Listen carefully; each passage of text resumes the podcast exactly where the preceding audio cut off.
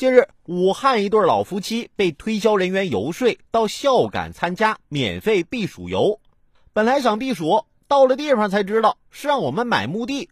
大巴车载着五六十个老人到了一处叫永孝陵的陵园，接待人员向他们推销墓地，称这是老人百年之后安息的好地方，最高档的墓地要八万多，如果有购买意向，当场就要交两千元定金。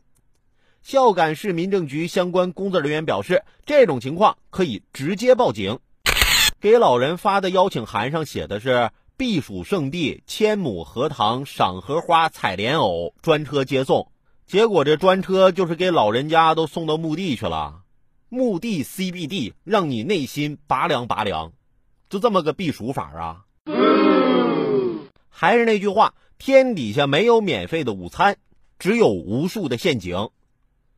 有时候你看着免费，但代价呀高了去了。